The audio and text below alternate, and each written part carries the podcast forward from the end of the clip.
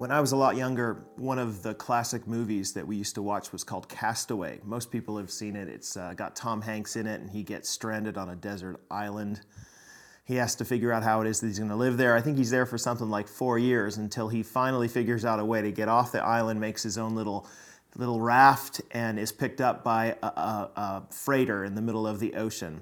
There's a scene when he gets back to uh, the the dry land, basically, and he is in a hotel room because he's he's famous now. I mean, this guy survived four years on a desert island, and everyone wants to interview him, and so he's waiting for. Uh, the next day, so that he can do a bunch of interviews, and uh, he's in this hotel room all alone. And all the scene is is him laying on the floor instead of the bed because he's not used to the softness of the bed, and he's just sitting there flipping, flipping the light switch on and off, just on and off because while he was on the desert island, uh, one of the hardest things that he had to deal with was how in the world am I going to get fire? How, how, how, do, how do we get light? And then the idea that is so easy in every room that we walk in to flip a light switch on and we, ne- and we never think about it. Um, the point I think that's being made there is that familiarity doesn't necessarily breed contempt, but it certainly does breed complacency or apathy. Uh, we are so used to things around us in our lives, like indoor plumbing, for example, that uh, we just goes without thinking that, it, that it's there. But you know what it's like if you've ever traveled somewhere where indoor plumbing is not, uh, not a thing, or maybe you go camping for the weekend, or um, you go to another country far away where, where the, the toilets don't work right. You, you come back uh, home and you and you walk in after you're dirty, you want to get in the you, you want to get in the shower. You're standing in the shower. You're so thankful that there is clean water coming out of the shower head and it's hot and that you you smell nice. You can shave all your bits and then. Um, you get out and and there's the toilet and uh, my wife actually has has has come in on me before while I am standing there uh, with a towel and just staring at the toilet, almost crying. And she'll, she'll say, What is wrong with you? And I just say, I just love our toilet so much. And then flush it and say, Look how beautiful. Look, it's, it's amazing. Yeah, I don't spend most of my life thanking God for the toilets or the indoor plumbing in my house because it's all familiar. And familiarity breeds complacency or apathy. Um, the book of Malachi which we're going to start studying today, is really trying to address that issue, not as it pertains to travel or light switches or toilets, but as it pertains to the faith. What happens when you've been a Christian for a long time? Or what happens when you follow God for years and years? Maybe grew up in the church. What happens when uh, just the stuff of God becomes mundane? It's just the things you do. It's not that you don't believe in it. It's not that you're not involved in it. It's just, eh. I think people before the pandemic were in this situation, right? I don't know if we'll go to church today. I don't know if we'll bother. And then the pandemic happens and you have people going, I just want to go to church. Right. Because familiarity breeds apathy. And the book of Malachi is really trying to challenge the apathetic. And it's an aggressive book. I'll be honest with you, it's a, it's a bit of a stomach punch. Uh, it's a prophetic book, and prophetic in the sense that it is urging the people to repent from their apathy. And so uh, we're going to study it over the next number of weeks. It's a great, there's only four chapters in the book. And today, though, I want, I want to look at Malachi 1, verses 1 to 5. This is where we're going to start. What's interesting about the beginning of a book that's aggressive and and, um, and prophetic is that it doesn't begin with aggression and necessarily the prophetic heavy handedness. It begins, in fact, with a statement of the love of God. So, this whole sermon is going to be about that. What is the love of God? Uh, what are its edges? How does it influence us? That kind of thing.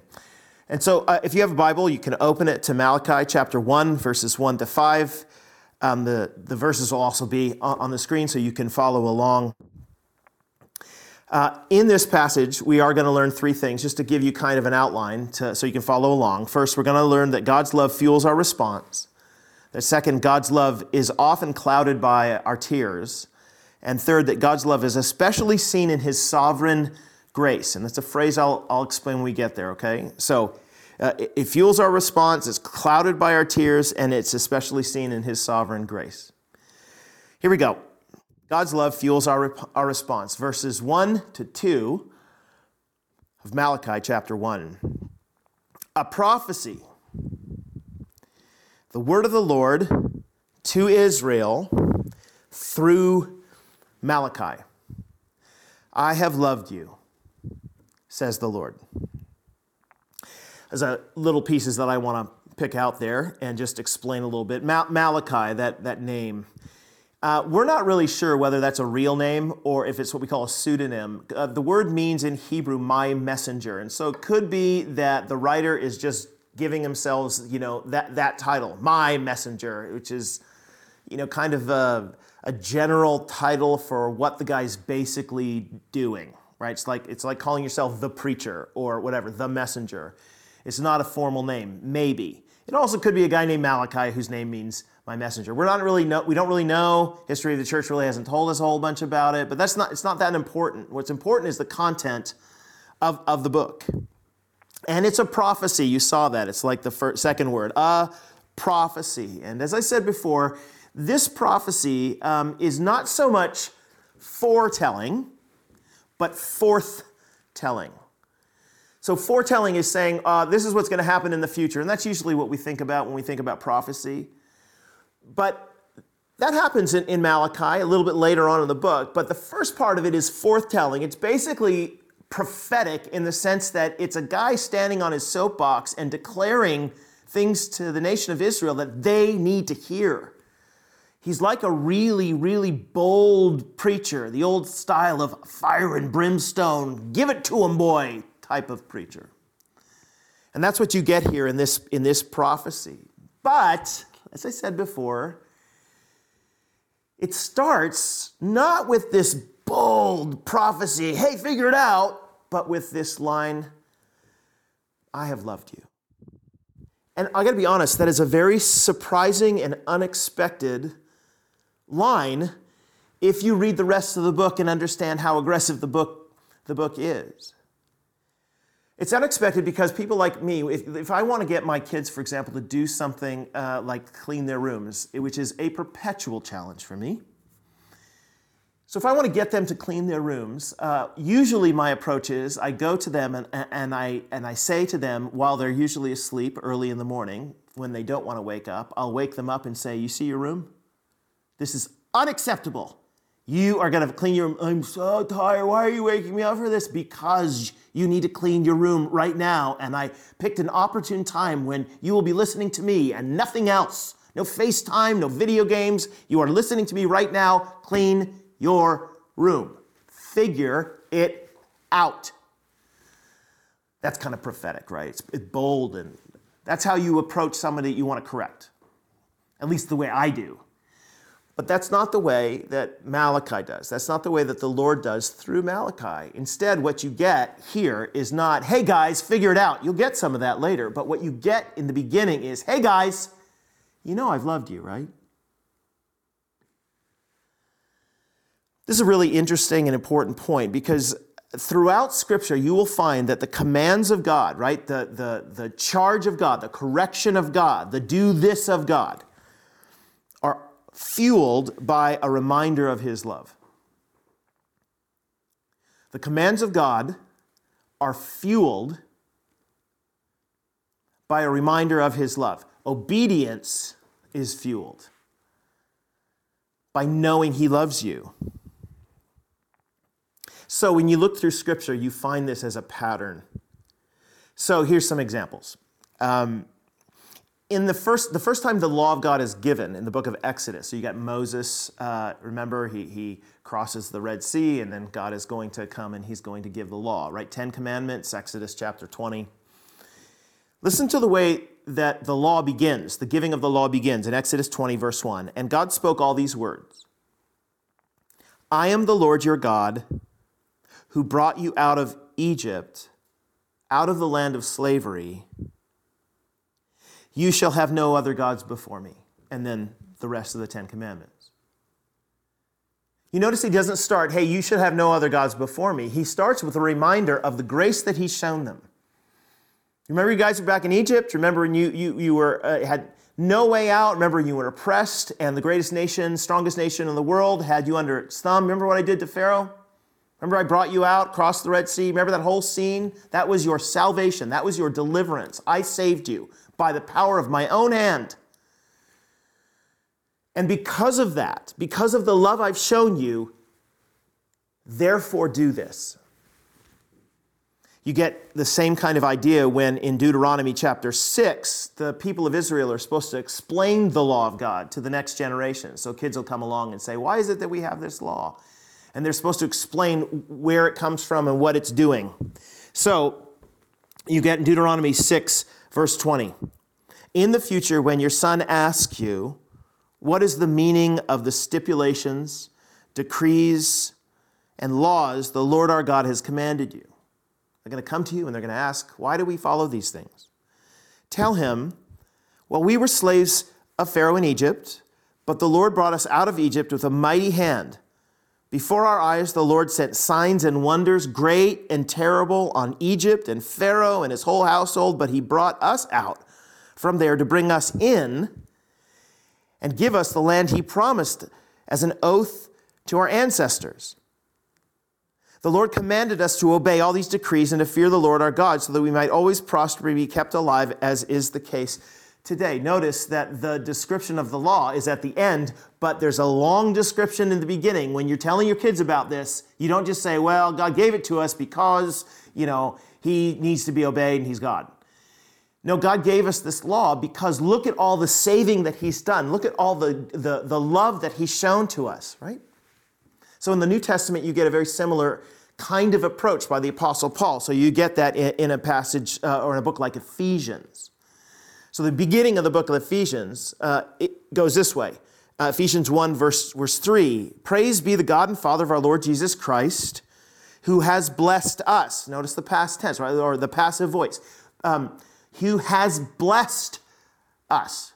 We've been blessed. We're the recipients of it. We didn't do anything to get it. He has blessed us in the heavenly realms with every spiritual blessing in Christ. For he chose us in him before the foundation or the creation of the world to be holy and blameless in his sight. Look what God has done for you. Look at the love that he's shown you.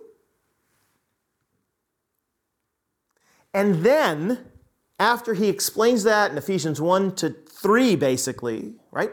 Ephesians 2, for grace you have been saved. It's not of yourself, it's, the gift of God, so that no one can boast. What God's done for you. And then in chapter 4, you get a turn. In chapter 4, verse 1, it says, As a prisoner for the Lord, then, I urge you to live a life worthy of the calling you have received. Be completely humble and gentle, be patient, bearing with one another in love. What calling we've received? Well, to be God's people. He called you, He brought you out, He saved you. Therefore, live a life worthy of that. Live a life as a gratitude for that kind of thing. You see? All of the imperatives of Scripture, all of the imperatives from God, right? The do things, the commands, the imperatives of God are rooted in the indicatives. Indicatives are a statement of fact. All the imperatives are rooted in the indicatives. Uh, I, we have a picture next to my, next to my bed. Um, uh, when I lay on my side, I, I look at the picture. The picture is, is of my wife and me on our wedding day. Uh, and she is magnificent. I mean, it is, uh, uh, Jeannie is a beautiful woman anyway, but she, she this picture is particularly great. Uh, I look like a doofus standing next to her. But there she is, and sometimes I lay on, the, on my side and I look at that picture before going to bed. And, you know, what floods my mind is all the memories of how we got to that point, right? When I first met her, uh, and how, how great it was that somebody like her I found out was even remotely interested in me and how I, I pursued her by going down to her dorm room and acting like a fool most of the time. And I, I couldn't stop talking when we were together because she, she sometimes would be quiet and I had to fill the space with something because I was so uncomfortable and I didn't want her to walk away. And so I, she ended up telling me, Why do you never shut up? and, uh, and she, you know, we, we went out together to a place called Barter's for a, a, roast beef sandwich, and I barely ate it, which is shocking for me. And I, you know, I, all of the story about, and we went, I went away to Europe and came back, and she was there, and we met each other again and fell in love again. And I, anyway, all of the story floods my mind when I'm looking at that picture. I remember the day when we got married. I couldn't believe, and even to this day, I couldn't believe that, that she would choose me that she would love me. So when I look at this picture, I got to tell you, I, I often will roll over the other side and I will just stare at her. She usually has her eyes closed, and I'll just stare at her with this goofy grin on my face. And she'll, she'll open her eyes and she'll say, What are you doing? That's creepy. And I can't help it. I'm just, I said, I just love you. Now, in this moment, she could ask me to to do anything around the house that she wants to. She, she goes, Jeff, you know what? I need to take the trash out all night long. I would probably do it. Jeff, I need you to power wash the outside of the home. Okay, I'll do that. Jeff, I need you to pick up after the dog and his defecation in the backyard and put it all in a bucket, and I need you to guard it overnight. I would probably do it. Why? Because I can't believe that someone like her could love me. Right the devotion and passion of doing something for her comes from the fact that she has shown such love for me. And that's really what the gospel is about. That's what the gospel is supposed to do to you. The solution to really bad living, disobedience, apathy, lack of excitement for God, the, the, the, the solution is not me to come into your bedroom and say, clean it up, figure it out. The solution is to start by telling you, do you have any idea how much He loves you? Can you look at the picture of your past with God and, and remember how you got here? How He saved you from the pit? How you were in that state before you were saved? And now he's brought you to this solid ground and has lavished on you blessing upon blessing. Or maybe he never let you go in the pit. Maybe he surrounded you with a family who's loved you all these years and preserved you from all the pain and heartache and regret that comes upon people who had to spend time in the pit, who put themselves in the pit how He's delivered you from some of your past, from the things that happened to you and the things that you've done. Have you ever just stopped and just thought and gazed at the picture of God's grace and the fact that He loves you? And when that hits you, when those indicatives hit you, all you do is roll over and say, God, I'll do whatever. I'll do whatever. So, God's love fuels our response. Here's the second part um, God's love is often clouded, though, by our tears. I want to read the same verse and then just tack on one line at the end that Malachi includes. So we're still in verses 1 to 2. A prophecy. The word of the Lord to Israel through Malachi I have loved you says the Lord.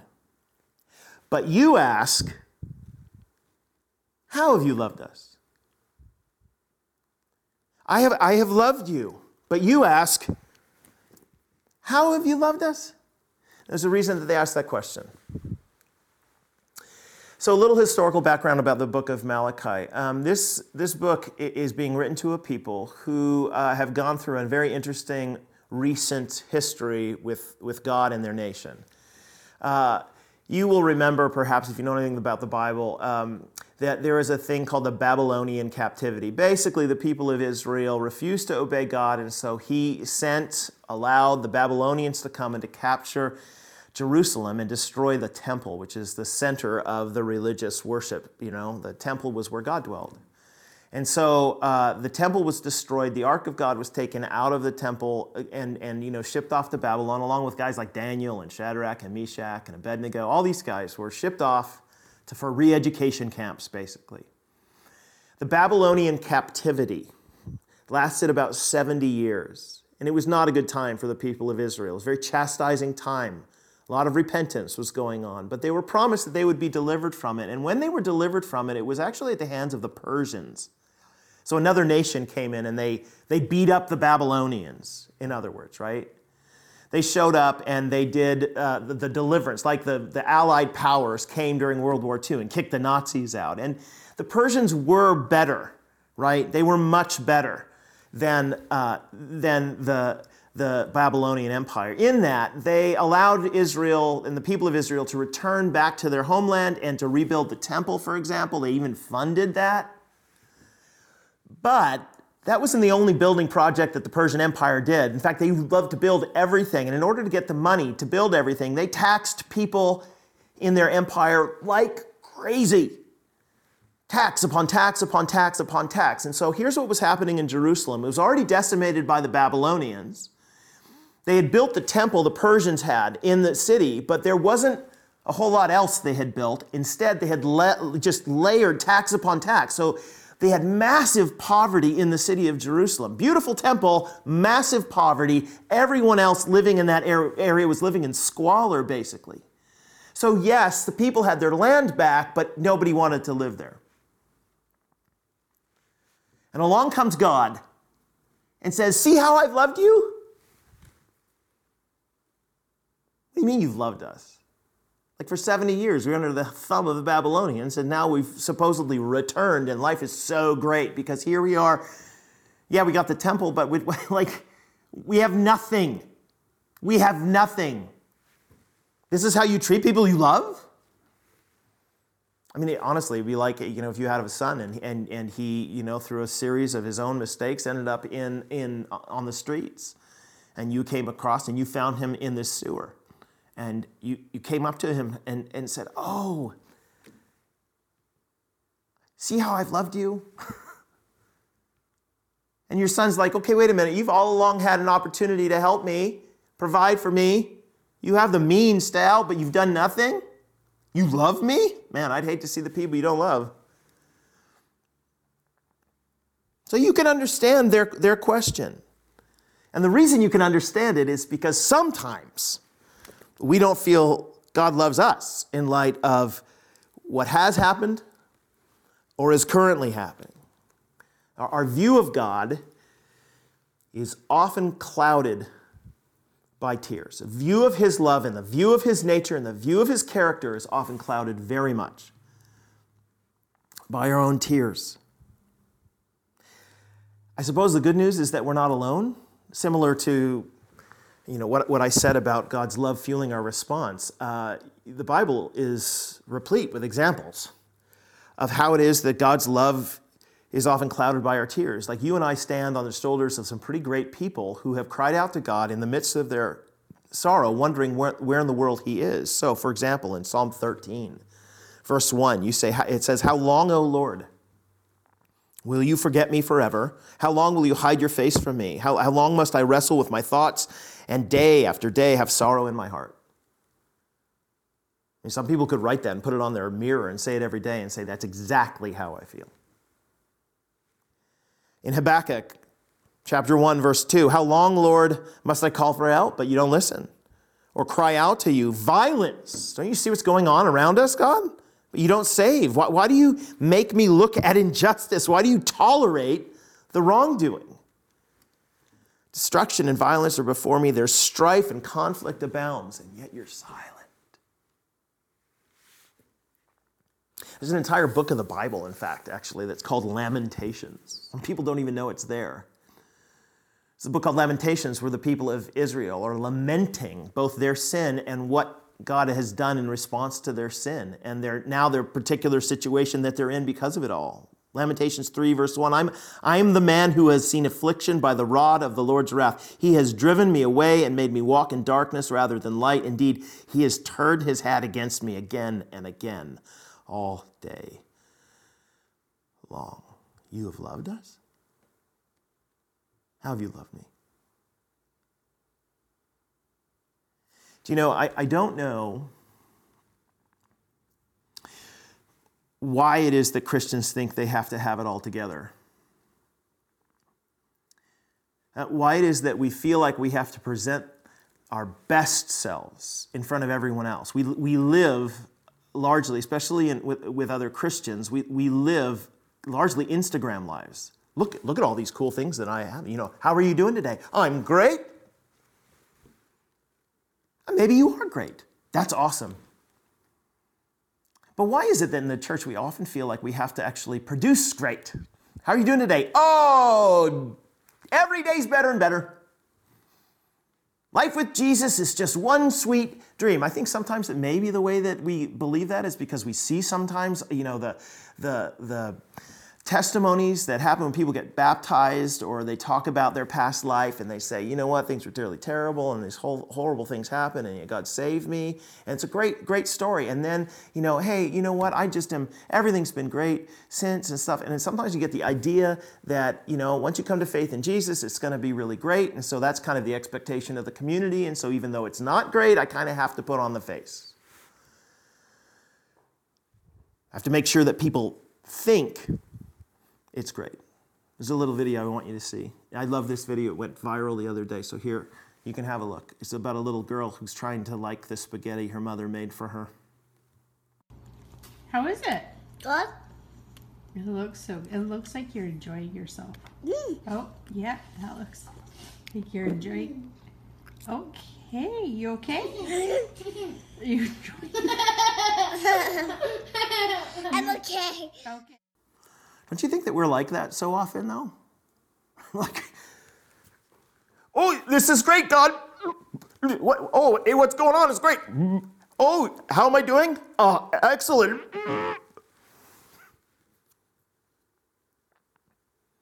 I don't know why we do this. Because li- listen, listen, as a herald of God's word, that's what it means to be a preacher. As a herald of God's Word, as somebody who's been called to proclaim the truth and excellencies of God and His Word, I give you permission to be real. The Bible is a very real book. I give you permission to say, COVID sucks. I miss traveling. I miss hugs, which might surprise you, knowing if you know me. I would probably hug everybody at this point. Look, I know God's doing good things that I can't see, but the reason I can't see them is because it's hard to see through the tears. And it's okay to admit that. God's not shocked or offended. Believe it or not, God Himself knows what it's like to cry because at one point Jesus stood outside the tomb of his friend and he wept. Jesus knows what it's like to have people abandon him in the key moments to be left all alone, dying, hanging there, nobody there to help. He, he, he knows what it's like to have your best friend or one of them lie about you and, and, and turn their back on you and stab the knife in your back. People you, you never thought would ha- that would happen from. He knows what that's like the betrayal to have people talk about him in a way that, that wasn't true, or, or he, he knows what that's like. He knows what it's like to feel abandoned. My God, my God, why have you forsaken me?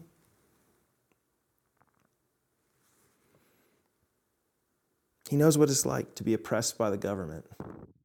Why do you think he was on the cross to begin with? So, look, there's nothing you're going to say to God that's going to surprise him. And I got to be honest, there's nothing you're going to say to me or any other Christian about the state of your life, the difficulty you have in certain moments, ways that you might doubt, You're not going to say anything like that, that God's not heard before, that the Bible doesn't talk about doubting Thomas. It's not going to shock me or any other Christians. We all know what it's like. Sometimes it's hard to see the love of God through the tears. Finally, the question remains okay, then, how do I know God loves me? And I ask the question, you really, you love me? How, how, does God respond to the objection? Well, here we go. Verses 1 to 5 now of Malachi chapter 1. A prophecy, the word of the Lord to Israel through Malachi. I have loved you, says the Lord, but, but you ask, How have you loved us? And here's the answer Was not Esau Jacob's brother? declares the Lord. Yet I have loved Jacob, but Esau I have hated. And I have turned his hill country, Esau's hill country, into a wasteland and left his inheritance to the desert jackals. Edom, which is the nation that descends from Esau, may say, Oh, though we've been crushed, we'll rebuild the ruins. But this is what the Lord Almighty says They may build, but I'm going to demolish they will be called the wicked land. I mean, Israel is going to be called the holy land, right? We still call it that way, but they are going to be called the wicked land. A people always under the wrath of the Lord. See, you will see it with your own eyes and say, Great is the Lord, even beyond the borders of Israel. So, how do you know that God loves you? Well, here's, here's his argument. Okay, was not Esau Jacob's brother? Okay, so what, he, what he's trying to do here is say, okay, I want you to jog your memories. Why don't we go back and have you think for a minute about Esau and Jacob and how they came to be and that they were brothers. And here's their story Rebecca, their mom, going to have kids. And she was told in the prophecy that the older will serve the younger. Okay? Esau is going to be the older and Jacob's going to be the younger. Usually it's the younger serves the older. That's the way it worked in those days. The older is going to serve the younger. And so when it comes time for her to have to give birth, she gives birth, and Esau comes out. He's apparently a hairy guy. That's what they call him Esau.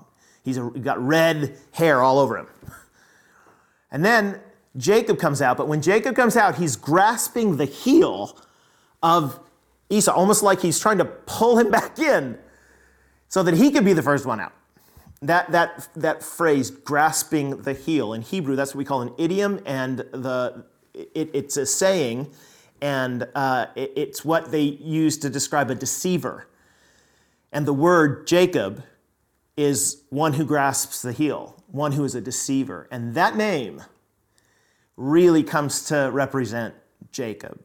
But at the very start, you know, you can see Jacob trying to grab the, the birthright.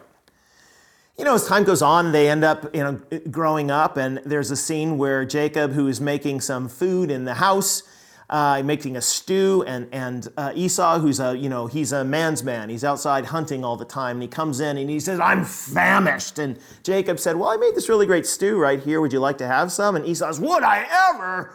And, and Jacob, the deceiver, says, okay, just sell me your birthright. I'll trade you. I'll trade you the birthright, the, the, the blessings from our Father, the covenant promises. I, I will trade you that for this pot of stew. Now, no, normally somebody would say, That's absurd. what are you kidding me? But Esau says, Sweet. Fine. I mean, who cares about a blessing when you're starving?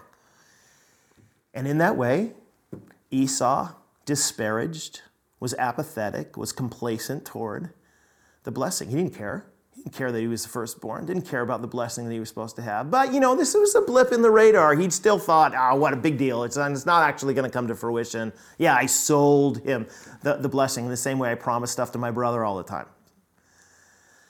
Well, later on, when the time comes for, for Isaac, their father, to die, he's about to give, he's about to give uh, Esau the blessing. But Jacob uh, jumps into the queue. And basically, while Esau's out hunting, Jacob shows up with some fuzzy, fuzzy animal skin on his arm, so he feels like, like hairy Esau. and Jacob or an, uh, Isaac who's blind can't tell the difference, and so he ends up conferring upon Jacob, who's deceived his way into it. He confers upon Jacob the blessing. Esau shows up later and says, Here I am, ready to receive the blessing. And uh, his dad said, Huh? What? Wait, what? And they realize that they have been deceived. That's the story, at least the part that Malachi wants you to think about. Think about Esau, who disparaged and did not like the blessing, and Jacob, who deceived his way in, into getting it. And here's the conclusion Jacob I have loved, but Esau I have hated. Now, some people read that and they're like, oh, yeah, that basically means that, you know, God, God loves everybody. And so God, you know, he, he just loves Jacob more than he loves Esau. Well, maybe, but that's not really what's going on here. What, what this means is not so much that um, God loved Jacob more than Esau, but that he loved him rather than Esau. With the language here is about election, it's about being chosen. Jacob I loved, Jacob I chose, and Esau I hated, Esau I didn't. Neither of them deserved anything, but Jacob I chose to confer the blessings on. Esau I left. And you see that, in fact, the rest of their uh, rest of their, their, their lives and the, and the lives of, of the, the nations that follow him. Edom, Esau's progeny, his, his family, they end up being at war with Israel all the time. They end up rebelling against all, God all the time. And even though Israel rebels against God, when God comes to Israel, he disciplines them. But when Edom re- rebels against God, comes and destroys them. Discipline for the elect, destruction for the left. Esau I've loved, or Jacob I've loved, Esau I've hated. So, despite what it looked like at the time, Israel should have known God loved them because he chose them when he should have judged them. Isn't that the point here? Basically, what, what's being described here is look at all the things that I have done to Esau and Edom. You guys deserve the same because Jacob's wickedness was just as bad as Esau's wickedness, but I chose Jacob and I left Esau. And as a result, you're mine. So, no matter what happens in your life, no matter what's going on, Jacob, no matter what's going on, Israel, you need to know that I made a covenant with you, that you were not a part of like you know, walking through the, the split animal about. You know, I made it all by myself. I called you out all by myself. There are a whole bunch of other nations in the world, but I came to you.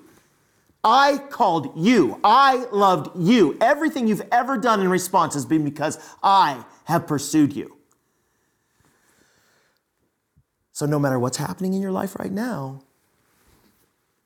you should know I love you because I chose you and I remain committed to you. So, in the New Testament, one of the things you'll find is that that kind of language about election and choosing and stuff is actually applied very closely to people like you and me. Jacob, I loved. The, pe- the people who are God's covenant receivers, he loved. That's why we, we receive the covenants, because he loved us. He pursued us. We deserved judgment, but he pursued, he pursued us. So I know that God loves me despite all the things that are going on in my life that I don't like, the things that I'm looking at through tears and wondering whether God is loving me. All of those things, He loves me because I know that He chose me when He should have judged me. Now, now look, before we go any further, I need to address a few, there's a little bit of theology really quickly, okay? And then we'll finish things out with some application. But uh, little theology. Whenever we talk about the doctrine of election or things like this, um, people start objecting. They're like, wait a minute, God chooses some and he leaves others? Yeah, that's basically Jacob I loved, Esau I hated. Uh, that's not, wait a minute, what?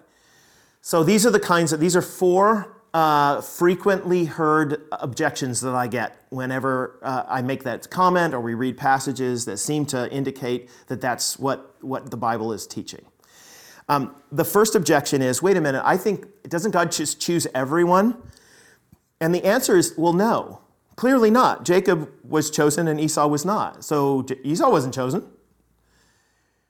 Ishmael wasn't chosen, Isaac was.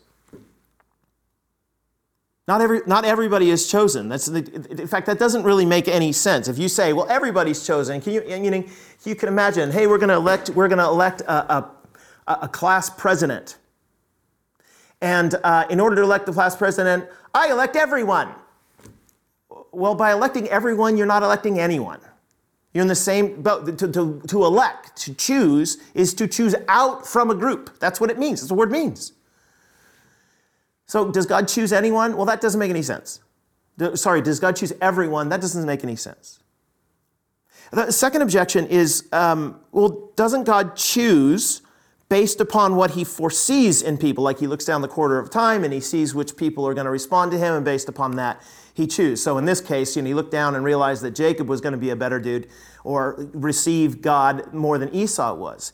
And yet, I got to tell you, man, this story about Jacob and Esau really puts that whole argument to rest because uh, Jacob is not a good dude. He is not a good dude. Esau, by all arguments, seem, all evidence seems to be a little bit, be, little bit better. So if God were going to choose based upon something he foresaw in them, he probably should have chosen Esau. Jacob is not the guy that you would end up, end up picking, and yet God does. They both deserve judgment, and God chooses Jacob, the younger. Romans 9, verse 10, actually gets to this point. It cites this passage in Malachi. It says, Not only that, but Rebekah's children were conceived at the same time by our father Isaac. Yet before the twins were born or had done anything good or bad, in order that God's purpose in election might stand not by works, but by him who calls, she was told, The older will serve the younger, just as it is written, Jacob I loved and Esau I hated. Before they before God saw that they did anything good or bad, before that he, he, he didn't base it upon that particular aspect, so that his purpose in election might continue, not by works, not by what anybody does, not what by God sees them doing in the future, but by him who calls. It's only by grace. In fact, that's the only way it can be by grace. Guys, I don't know if you ever thought about this, that if God is making his decision about who's saved and not saved, the Bible talks about election, it just does, okay? The argument between people is on what basis does God elect? Does he elect based upon just purely his own will and on the mystery of his own will, or does he elect based upon something he foresees in people? Most people say, well, obviously it's based upon he foresees in people because that seems fairer. But the problem with that is if God bases it on what he foresees in people, then uh, you're saved and somebody else is not saved. And the only difference between you and them is that you saw it better than they did. You both had a free choice, you claim. Both, both of you had full access to God. You chose, they didn't. And so at the end of time, the difference between you being in heaven and them being in hell is your ability to see it right. And I, I don't think that you believe that. Nobody talks about their salvation that way. Nobody does. He pursued me, he pursued Jacob.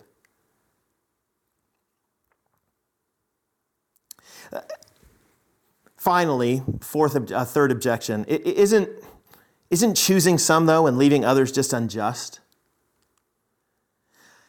Well, you, you, I think so, but, but not in the way you think. And when we say that's unfair or that's unjust, this just doesn't seem to make any sense. Well, it's, it's only unjust to our, to our benefit. And, and by that, I, I mean, um, both of these guys deserve judgment, right? Jake, Esau, um, Esau rejected what the birthright was, and, and Jacob deceived. So here's the question you have to ask is it just for God to judge Esau and those who follow him for their rejection of God and his blessing? And everybody's going to answer, of course that's just. In fact, that's the definition of justice, to give people what they deserve. Right.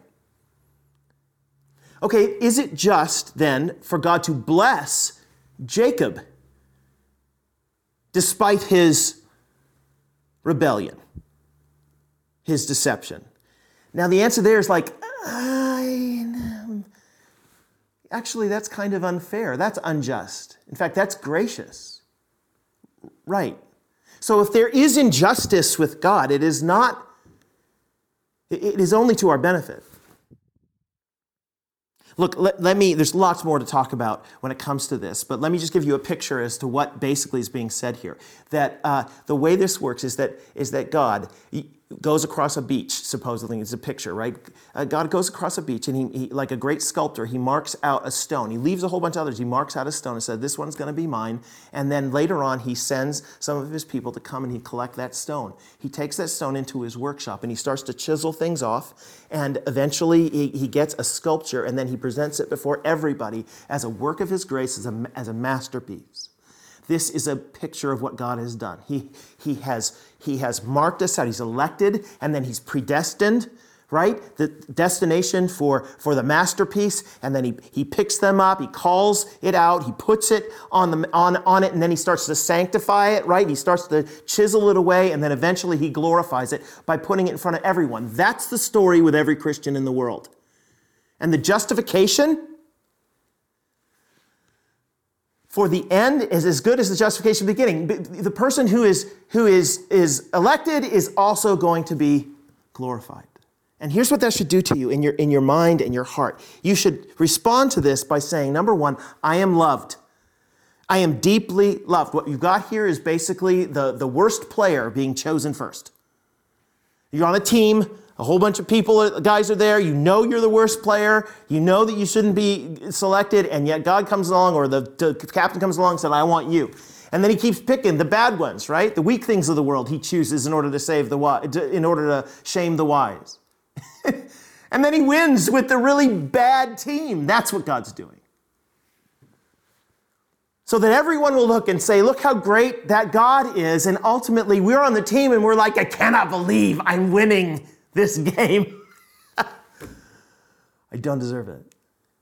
I don't, I, I, I, he should have left me. So you need to know, no matter what happens in the world, that you, you are loved, loved on a level that you cannot imagine. Second, and finally, you also should know that that love, the knowledge of that love, should drive you to worship. Not just worship with your hands and singing, yes, that, but also with your life. When Isaiah sees the Lord high and lifted up and he, and he is, he, you know, he realizes how bad a guy he is and he says, Oh, woe is me. I'm a man of unclean lips. But God comes and touches his lips and forgives his sin. The first thing he says in response to that kind of love and grace is, I'm here, send me. That kind of all of life worship I urge you, therefore, brothers, by the mercies of God, to offer your body as a living sacrifice, by the mercy, in light of God's grand mercy and his saving grace upon you, his sovereign picking you, refining you, calling you, predestining you, glorifying you, in light of all of that, offer your bodies as a living sacrifice. You know, there's a there's an old missionary story about a guy. Um, it's an old missionary story about a guy uh, who was asked, "Do you like Do you like missions? Do you like what you're doing?" and the missionary said, "Do I like living in a hut with no running water? Do, do I like living without indoor plumbing? Do I, do I like being away from my family? Do I like being hot all the time?" Do, do, I, do I like living on people whose language I find difficult to, to speak? Do I like being you know, questioned and accused of all sorts of things and sometimes near death? Do I like all of that? No. No. Well, why do you do it then? He was asked. Love compels us, was his response.